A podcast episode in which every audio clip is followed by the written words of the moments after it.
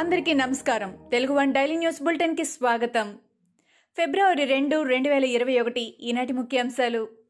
దేశ ఆర్థిక శాఖ మంత్రి నిర్మలా సీతారామన్ సోమవారం లోక్సభలో కేంద్ర బడ్జెట్ను ప్రవేశపెట్టారు. ఆర్థిక వ్యవస్థను గాడిలో పెట్టే అన్ని అంశాలను బడ్జెట్లో పొందుపరిచామని ఆమె చెప్పారు. అనేక సంక్షోభాలను ఎదుర్కొని ఆర్థిక వ్యవస్థను బాగు చేశామని నిర్మలా సీతారామన్ అన్నారు. బడ్జెట్లో జలజీవన్ మిషన్కు రెండు లక్షల ఎనభై ఏడు వేల కోట్లు కోవిడ్ నైన్టీన్ వ్యాక్సినేషన్ కోసం ముప్పై ఐదు వేల నాలుగు వందల కోట్లు కేటాయించారు.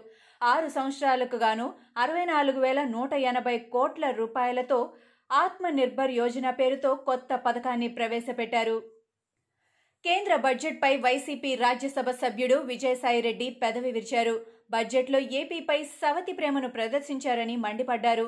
ఈ బడ్జెట్ తమను ఎంతో నిరాశపరిచిందని చెప్పారు. ఇది పశ్చిమ బెంగాల్ కేరళ తమిళనాడు బడ్జెట్ అని ఎన్నికలు జరిగే రాష్ట్రాల బడ్జెట్ అని చెప్పారు. అన్ని విషయాల్లో ఏపీకి మొండి చేయి చూపించారని విమర్శించారు. పోలవరం ప్రాజెక్టుపై సవరించిన అంచనాలపై బడ్జెట్లో ప్రస్తావించలేదని విజయసాయి దుయ్యబట్టారు. వైసీపీ ప్రభుత్వంపై టీడీపీ జాతీయ ప్రధాన కార్యదర్శి నారా లోకేష్ విమర్శలు గుప్పించారు. జనాన్ని మోసం చేసే రెడ్డి జగన్మోహన్ రెడ్డి మరోసారి రాష్ట్రాన్ని దగా చేశారు. ఇరవై ఐదు మంది ఎంపీలనిస్తే కేంద్రం మెడలు వంచి మరీ ప్రత్యేక హోదా సాధిస్తానని ఉత్తర కుమార ప్రగల్భాలు పలికి తన ముప్పై ఒక్క కేసుల నుంచి తప్పిస్తే చాలు ప్రత్యేక హోదా ఊసెత్తనని ఇరవై ఎనిమిది ఎంపీల్ని కేంద్రానికి తాకట్టు పెట్టారని విమర్శించారు. విభజన చట్టం ప్రకారం ఏపీకి రావాల్సిన హామీలకు బాబాయ్ హత్య కేసుతో చెల్లు చేసింది కేంద్రం అని లోకేష్ ఆరోపించారు.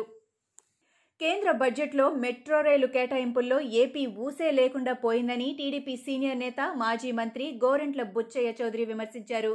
రాష్ట్రంలో కొత్తగా మెట్రో కేటాయింపులకు సంబంధించి ఎక్కడా పేర్కొనలేదని వెల్లడించారు.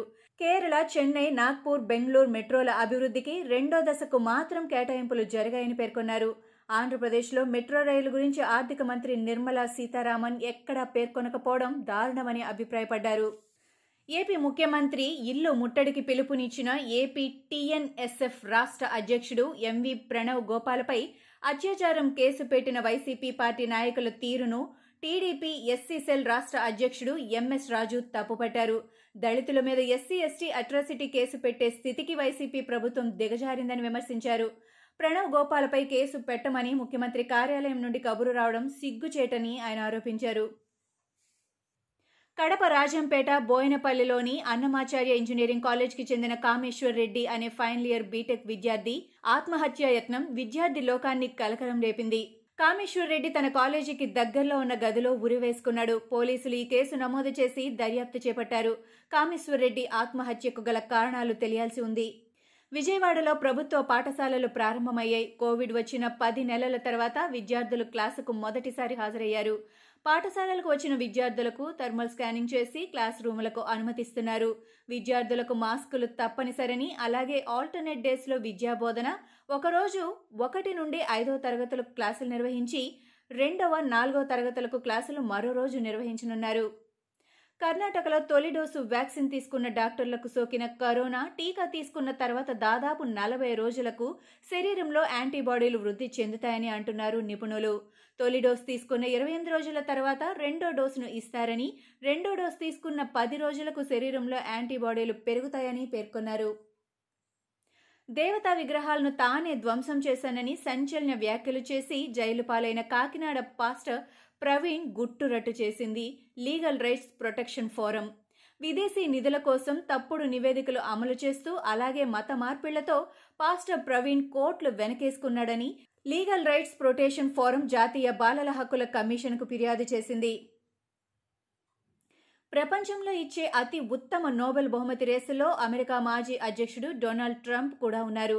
ఈ ఆదివారం నోబెల్ అవార్డు నామినేషన్ల ప్రక్రియ ముగియగా ఈ సంవత్సరం నోబెల్ శాంతి బహుమతి రేస్లో ట్రంప్తో పాటు స్వీడన్కి చెందిన పద్దెనిమిదేళ్ళ పర్యావరణవేత్త గ్రేటా థన్బర్గ్ రష్యా విపక్ష నాయకుడు Alexei Navalny World Health Organization కూడా పోటీ పడుతున్నాయి. కానీ ఈసారి శాంతి నోబెల్ ప్రపంచ ఆరోగ్య సంస్థకు వరించే అవకాశాలు ఉన్నాయని తెలుస్తోంది. ఇవి ఈనాటి ముఖ్యాంశాలు. మరికొన్ని ముఖ్యాంశాలతో మళ్ళీ రేపు కలుద్దాం. ఈ షోని క్రమం తప్పకుండా వినాలనుకుంటే మీరు ఈ షో వింటున్న ప్లాట్ఫామ్లో కానీ లేదా Google podcast Apple podcast Gaana మరియు ఏ ఇతర పాడ్కాస్ట్ యాప్లోనైనా సెర్చ్ చేసి సబ్స్క్రైబ్ అవ్వండి. కొత్త ఎపిసోడ్ వచ్చినప్పుడు మీకు అప్డేట్ వస్తుంది.